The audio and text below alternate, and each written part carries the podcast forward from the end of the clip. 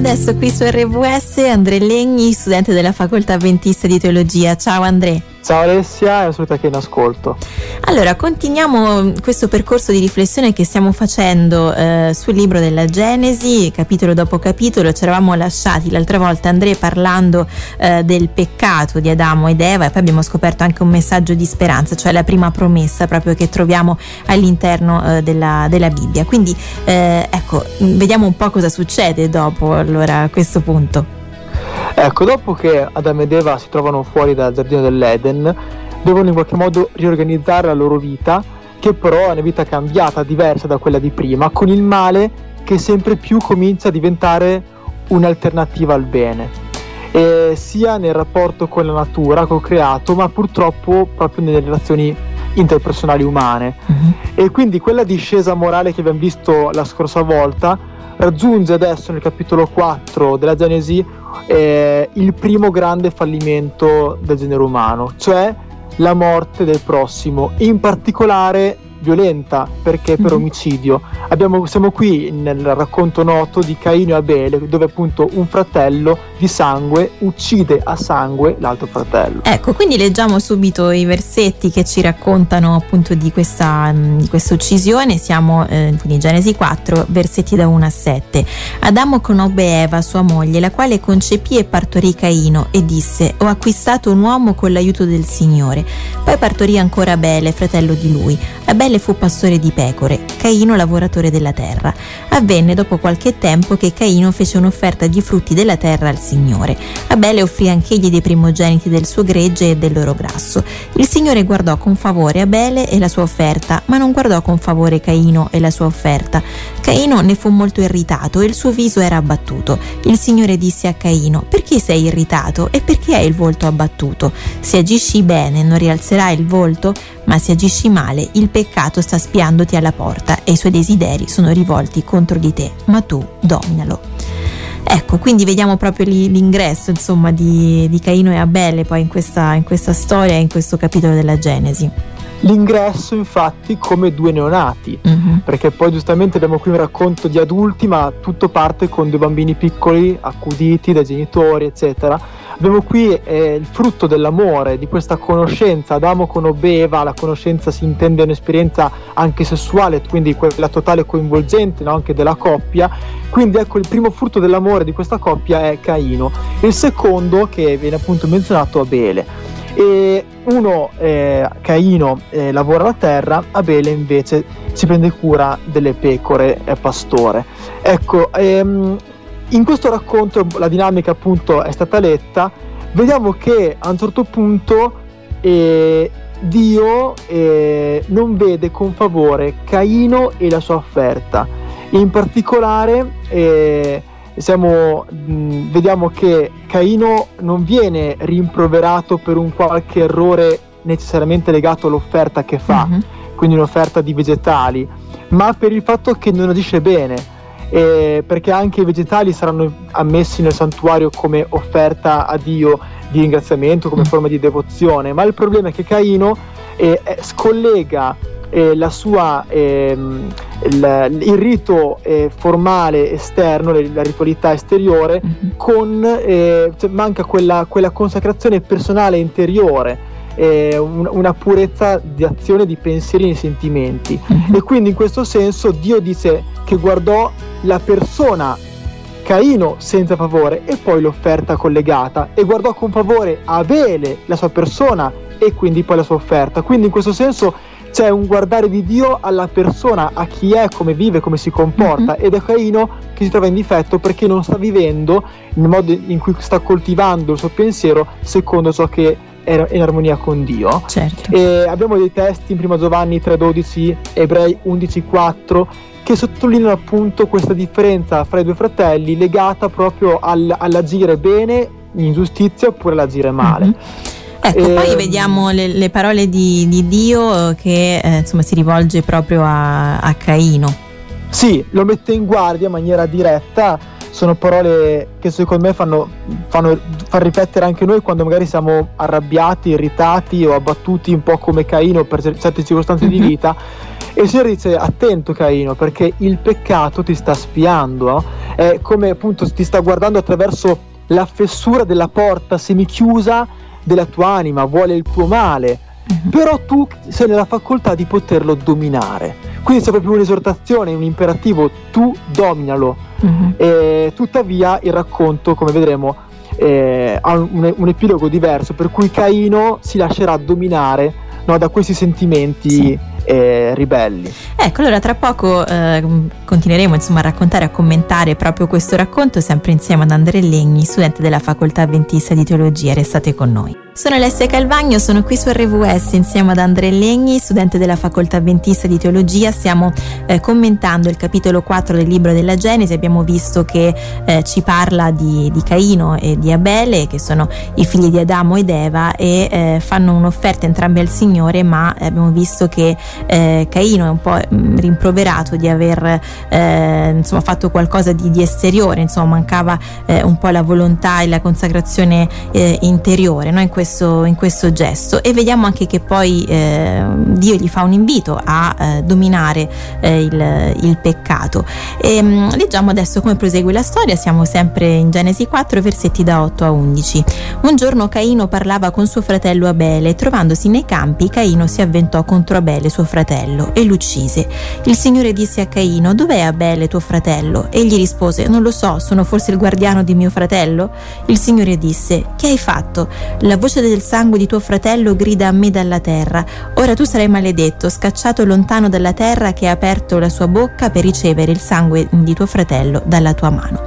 Ecco Andrea, quindi eh, vediamo questo, insomma, questo omicidio che, che arriva, insomma, esatto. quindi Caino non lo ha dominato effettivamente poi il peccato. La, la, morte che in maniera improvvisa entra a far parte dell'esperienza umana per la prima volta e, ed è interessante notare che se Caino è stato il primo essere umano a nascere da una donna, Abele è stato il primo essere umano a morire. Mm-hmm. quindi questo omicidio, come dicevi giustamente, è frutto di un'incapacità di Caino di gestire e controllare i suoi pensieri, le sue emozioni, i suoi sentimenti, nonostante la messa in guardia di Dio. Quindi Caino ha continuato a coltivare in maniera malevola quei sentimenti peccaminosi fino al punto di avventarsi, scagliarsi contro Abele. Perché? Perché Abele in qualche modo era colui che col suo modo giusto di vivere gli faceva aumentare il fastidio e la rabbia. Purtroppo sono dinamiche che accadono, si uccide per invidia, per gelosia, eh, perché l'altro col suo modo di fare, di vivere, mi fa sentire inadeguato, evidenzia per contrasto di condotta ma- mie mancanze, mie lacune, si uccide per scarsa autostima, per paura, per rabbia, per affermare il proprio sé in modo arrogante, senza avere confronti scomodi, rivali, e si uccide perché si uccide prima la voce della propria coscienza e poi si fa tacere anche la voce dell'altro. E, ecco, però in questa dinamica anche un po' psicologica, un po' complessa, vediamo che quella voce di quel sangue grida mm-hmm. dalla terra e raggiunge il Signore. Ecco, c'è il Signore che poi chiede appunto a Caino dov'è Abele tuo fratello e lui risponde non lo so, sono forse il guardiano di mio fratello. Ecco, eh, questa risposta sicuramente è significativa. Sì, perché qui eh, eh, siamo di fronte al concetto di custodia. Prima eh, abbiamo visto nel, parlando della creazione che il Signore ha invitato l'essere umano a custodire la creazione eh, mm-hmm. sua. E ora qui eh, Abe, Caino comincia a venire meno a un concetto che è importante, cioè quello di essere custodi l'uno dell'altro, no? in quanto esseri umani. E, mm, e, e allora abbiamo visto che ehm, il Signore chiede ad Adamo eh, dopo la, la, loro trasgressione lo va a cercare e chiede dove sei uh-huh. eh, ecco, e questa qui è la prima domanda che Dio pone all'essere umano la seconda è questa qui eh, dove appunto rivolge Caino, eh, a Caino la domanda dov'è tuo fratello uh-huh. cioè dov'è l'altro dov'è il tuo simile ecco questo è un invito che mh, fatto a Caino a suo tempo però che arriva anche a noi oggi cioè certo. a, che è un invito per, che ci, ehm, a considerare il nostro prossimo con interesse, con responsabilità, con cura, senza essere indifferenti. Ecco, quindi vediamo che Caino questo comunque non lo fa, insomma, ovviamente uccidendo il, il fratello. Esatto, toglie a lui la vita in maniera brutale, il sangue finisce sul suolo, come è stato ucciso non lo sappiamo, forse con una pietra, Siamo quindi di fronte anche alla piena deresponsabilizzazione de, appunto di Caino e in generale possiamo dire umana, anche alla morte simbolica eh, non soltanto fa- fattuale dell'altro, perché prima l'ho ucciso dentro di me e poi l'ho ucciso mm-hmm. effettivamente, ma mm. anche al concetto altrettanto attuale del io posso fare a meno di te, non servi, eh, anzi sei un, un impizzo, eh, sei e quindi anche il concetto di, di, di vivere no, in maniera un po' anche eh, scollegati dal, dalla vita dell'altro. E qui siamo di fronte prima ancora alla morte della coscienza che dicevo prima, mm-hmm. che non rimorde in Caino nemmeno affatto compiuto, no? poteva sì. dire al Signore sì, effettivamente ho sbagliato, qui mm-hmm. non c'è nessun tipo di eh, rimorso. Certo, ecco, quindi però vediamo anche nella risposta di Gesù, nelle parole, eh, nelle parole di Dio, comunque vediamo che eh, questa sofferenza, questo dolore eh, non rimane inascoltato.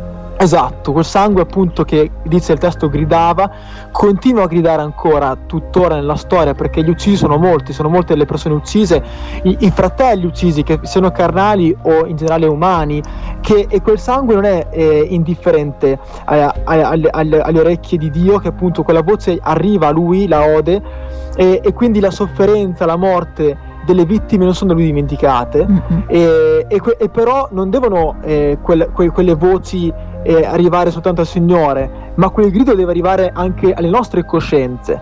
E, e, purtroppo c'è chi ancora segue quelle orme malvagie e omicidi di Caino anziché risvegliare le coscienze. Ecco, quindi e... eh, poi cosa succede? Insomma, Dio come si comporta con Caino? Ecco, eh, Caino eh, di fronte al suo gesto è consapevole che qualcuno potrebbe vendicare Abele e a quel punto ha paura, ma il Signore dice tranquillo perché io ora ti metto un segno sulla fronte affinché eh, chiunque sappia che non ti deve uccidere, no? perché io ti proteggo, quindi nessuno ti tocchi, nessuno ti faccia del male. Di fronte a, a, alla, alla, morte, di fronte al male, il Signore invita a non rispondere con altro male. E in questo senso è come dire è stato versato già troppo sangue, non serve mhm. versare altro sangue no? per compensare, per vendicare. Quindi il capitolo 4 afferma che non esiste nessuna ragione valida per uccidere un altro essere umano, neanche la vendetta mm-hmm. eh, verso chi l'ha fatto.